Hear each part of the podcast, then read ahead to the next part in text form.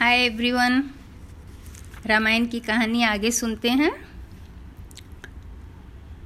रामचंद्र जी, सीता और लक्ष्मण आगे चलने लगे और शाम तक गंगा के किनारे श्रृंगवेरपुर गाँव में जा पहुँचे। इंगुदी वृक्ष के नीचे वे ठहर गए। श्रृंगवेरपुर में निषादों का राजा गुह रहता था। रामचंद्र जी के आने की खबर पा, खबर पाकर वह स्वागत के लिए दौड़ा आया। उसके साथ अनेक बंधु बांधव और सेवक भी थे।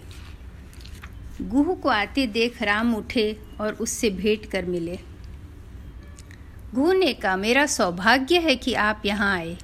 श्रृंगवेरपुर को भी अपना ही घर समझे और सुखपूर्वक रहें। श्री राम ने जब अपने वनवास की बात बताई तो उसको बहुत दुख हुआ। उसने अपना राज्य राम के चरणों में अर्पित कर प्रार्थना की कि श्रीवेर, श्रृंगवेरपुर पर ही राज्य करें। श्री राम ने निषाद राज के प्रति कृतज्ञता प्रकट की।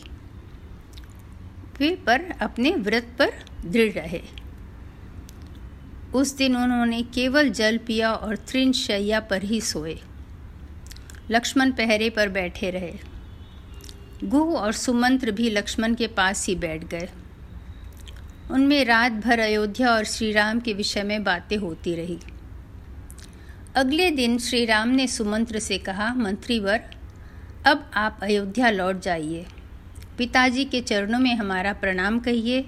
माताओं को भी प्रणाम कर बता दीजिए कि चौदह वर्ष बाद हम अवश्य लौट आएँगे। भरत से कह दीजिए कि सब माताओं से एक सा व्यवहार करें और राजा को प्रसन्न रखें। लक्ष्मण को ये बातें अच्छी नहीं लग रही थी। वे बोले, आप राजा से पूछिए कि उन्होंने बिना किसी अपराध के पुत्र को क्यों वनवास दिया? जब उनका व्यवहारी पिता जैसा नहीं है तो मैं उनका तो मैं उनको अपना पिता नहीं मानता। मैं तो यहाँ तक कहूँगा कि ऐसे लोकद्रोही व्यक्ति को राजा नहीं होना चाहिए। राम ने बीच में ही लक्ष्मण को रोक दिया और सुमंत्र से कहा, लक्ष्मण की बातों को पिताजी से न कहें। इनसे पिताजी को दुख ही होगा। सुमंत्र भी तरह तरह से विलाप करने लगे। राम ने समझा बुझा कर उन्हें विदा किया। तब राम ने बरगद का दूध मंगाकर जटाएँ बनाई। गुह से विदा लेकर वे सीता और लक्ष्मण के साथ नाव में बैठे और गंगा पार कर वत्स देश में पहुँचे। आगे आगे लक्ष्मण बीच में सीता और सबसे पीछे राम। इस क्रम में वे दुर्गम मार्गों पर चलते हुए आगे बढ़े। शाम को फिर एक पेड़ के नीचे ठहर गए। सब लोगों ने कंद मूल फल खाए। तब राम ने लक्ष्मण से कहा, स्त्री से कहने से राजा ने हमारे साथ जैसा अनर्थ किया वैसा कोई भी नहीं करता। राज्य की मुझे चिंता नहीं, मुझे माता की चिंता है। उनको मुझसे दुख ही मिला, मैं कोई सेवा न कर सका। लक्ष्मण, तुम सवेरा होते ही अयोध्या लौट जाओ और माता कौशल्या और माता सुमित्रा का देखभाल करो। के कई अच्छे स्वभाव की नहीं हैं। भरत का बल पाकर वह हमारी माता और तुम्हारी माता पर अत्याचार कर सकती हैं। लक्ष्मण ने बड़ी देर तक राम को समझा बुझा कर ढांढस बंधाया। सीता राम के सो जाने पर लक्ष्मण पहरे पर बाहर बैठ गए।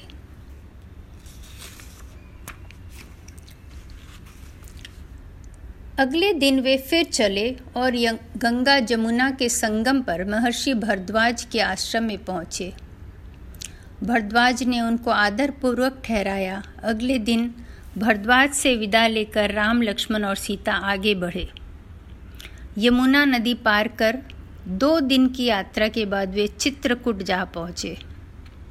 चित्रकूट के हरे भरे पर्वत राम को बड़े अच्छे लगे। उन्होंने लक्ष्मण से कहा, अब हम यहीं कुछ दिन तक निवास करें। लक्ष्मण ने मंदाकिनी नदी के किनारे एक सुंदर पर्णकुटी बना दी। राम, लक्ष्मण और सीता वहाँ रहने लगे। सुमंत्र खालती, खाली रथ लेकर अयोध्या पहुँचे। लोग उनसे पूछने लगे, मंत्री जी, राम कहाँ? लक्ष्मण और सीता को कहाँ छोड़ आए? सुमंत्र नीची गर्दन किए बिना बोले राजमहल की ओर बढ़ते गए। उन्हें अकेला आते देख रानियाँ भी ज़ोर ज़ोर से रोने लगी। राजा ने पूछा, बेटा, राम कहाँ है? पुत्री सीता न जाने कैसी रहती होगी? राजा अनाथ की तरह रोने लगे। सुमंत्र ने रोते रोते सब हाल कह सुनाया। कौशल्या और रोने लगी। राजा दशरथ ने अपने अपराध के लिए कौशल्या से क्षमा मांगी। राम को अयोध्या से गए छह दिन हो गए थे। तब से राजा दशरथ यूँ ही पड़े थे। आधी रात होने को आई। तब उनको श्रवण कुमार के पिता द्वारा दिए गए शाप की याद आई। उन्होंने कौशल्या से कहा, एक बात मैंने तुमको अब तक नहीं बताई, आज बताता हूँ। हमारे तुम्हारे विवाह के पहले की घटना है। एक बार वर्षा ऋतु में सरयू नदी के किनारे मैं शिकार खेलने गया। उन दिनों शब्द वेधी वान चलाने का मुझे बड़ा शौक था। शब्द वेधी वान मतलब जब आप किसी आवाज़ को सुनकर और उसको आप अपना निशाना बनाते हैं। अंधेरा हो चला था। एकाएक नदी में हाथी की सी आवाज़ आई। उसी को लक्ष्य करके मैंने वान चला दिया। तभी मनुष्य के तड़पने की आवाज़ आई। मैं घबराया हुआ वहाँ पहुँचा तो देखा कि एक तपस्वी बालक घायल हुआ करा रहा है। पास में एक घड़ा भी पड़ा है। वह रोते रोते बोला, मेरे अंधे माँ बाप प्यासे उस आश्रम में बैठे मेरी राह देख रहे होंगे। कृपा कर उनके लिए पानी लेते जाइए। इतना कहकर उसने दम तोड़ दिया। मैं जल लेकर आश्रम में गया। मेरी आहट पाकर उसके बूढ़े बाप बोले, बेटा श्रवण इतनी देर कहाँ लगाई? मेरी जीभ लड़खड़ा रही थी। मैं डरते डरते बोला, मैं श्रवण कुमार नहीं हूँ, अयोध्या का राजा दशरथ हूँ। गलती से मेरा वान उसे लग गया है और अब वह इस संसार में नहीं है। यह सुनकर वे करुण विलाप करने लगे। दोनों रोते रोते मेरे साथ नदी तट पर आए। अपने पुत्र को जलांजलि दी और मुझे शाप दिया। हे राजन, पुत्र के वियोग में जैसे आज हम मर रहे हैं, वैसे ही तड़प तड़प कर तुम भी मरोगे। और उसी समय दोनों ने प्राण त्याग दिए। कौशल्या लगता है उस शाप के सच होने का समय आ गया है। मेरा प्राण मानो कोई खींच रहा है। हाय, मैं मरते समय अपने प्यारे पुत्र का मुँह भी न देख सका। मैं बड़ा अभागा हूँ। अपने किए का फल भोग रहा हूँ। हाय राम हाय राम, कहते कहते दशरथ ने प्राण त्याग दिए। रानियाँ सभी रोने लगी। मंत्रियों ने राजा के शव को तेल से भरे कड़ा में रखवा दिया ताकि उसको रखा जा सके वो खराब ना हो। फिर मंत्री परिषद में विचार करके भरत को बुलवाने का निश्चय किया। और तेज गति से चलने वाले घोड़ों पर दूत भेजे गए। उनसे कहा गया, सिर्फ़ इतना ही वहाँ बताया जाए कि किसी कार्यवश भरत को गुरु ने तुरंत बुलाया है। ननिहाल में भरत का मन उचट रहा था। तरह तरह की बातें उनके मन में उठती थी। जैसे ही उनको दूतों से संदेश मिला, वे नाना मामा से विदा लेकर शत्रुघ्न के साथ अयोध्या को चल पड़े। नदी पर्वत लांघते हुए आठवें दिन वे अयोध्या पहुँचे। नगर में चारों ओर सन्नाटा था। बाज़ार बंद थे। नगरवासी भरत को देखकर मुँह फेर लेते थे। भरत घबराए। अपनी माता के महल में गए। और ननिहाल का कुशल समाचार बताकर पिता और भाई राम के बारे में पूछने लगे। कैकेयी ने कहा, तुम्हारे पिता तो स्वर्ग चले गए।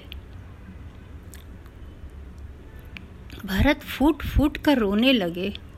उन्होंने कहा, भाई राम कहाँ है? कैकेयी ने कहा उनको अपने वरदान के बारे में और राम लक्ष्मण सीता के वन जाने के बारे में सारी बातें सुनाई। वह बोली, बेटा भरत, मैंने तुम्हारे लिए यह सब कुछ किया है। अब तुम अयोध्या के राजा बनो। भरत को माता पर बहुत क्रोध आया। वे बोले, तुमने यह क्या किया? इच्छाकू वंश की तुमने नाक काट दी। ऐसा ही करना था तो मुझे जन्मते ही क्यों न मार डाला? इस बीच राज्य के सभी मंत्री भी वहाँ आ गए। तब भरत ने कहा, मंत्रियों, आप भी सुन ले। मेरी माँ ने जो कुछ किया उसमें मेरा हाथ नहीं। मैं शपथ पूर्वक कहता हूँ, यह कहकर माता तुरंत ही, यह कहते ही तुरंत भरत माता कौशल्या के पास चल दिए और उनसे लिपट कर बच्चों की तरह बिलख बिलख कर रोने लगे। पर भरत न चुप हुए। वे भूमि में गिरकर पछाड़ खार कर रोने लगे। कौशल्या जी ने भरत को बहुत तरह से सांत्वना दी। पर रात भर भरत पिता और भाई राम को याद करके रोते रहे। और उन्होंने कौशल्या के सामने सैकड़ों तरह की सौगंधें खाई कि जो पाप उसकी माँ ने किया है, उसके बारे में उसे कुछ भी न पता था। सवेरा होने के बाद राजा दशरथ का चंदन की चिता पर दाह संस्कार किया गया। गुरु ने जैसे जैसे बताया, भरत ने सब अंतिम संस्कार विधिवत किए। अगले दिन मंत्रियों और नगरवासियों को बुलाकर भरत ने कहा अयोध्या का राजा सबसे बड़ा भाई राम का है। अयोध्या का राज्य सबसे बड़ा भाई राम का है।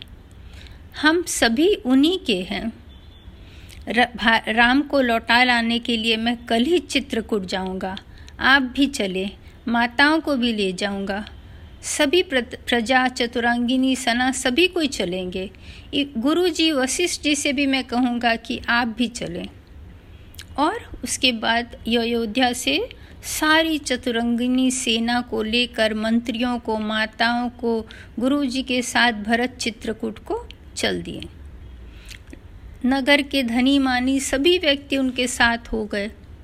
पूरा रास्ता कोलाहल से भर गया। इतने बड़े सेना से आकाश में इतनी धूल उड़ने लगी जैसे कि क्या बड़ा सा तूफ़ान आ रहा हो। आज कहानी यहीं पर ख़त्म करते हैं और आगे सुनते हैं कि फिर क्या होता है।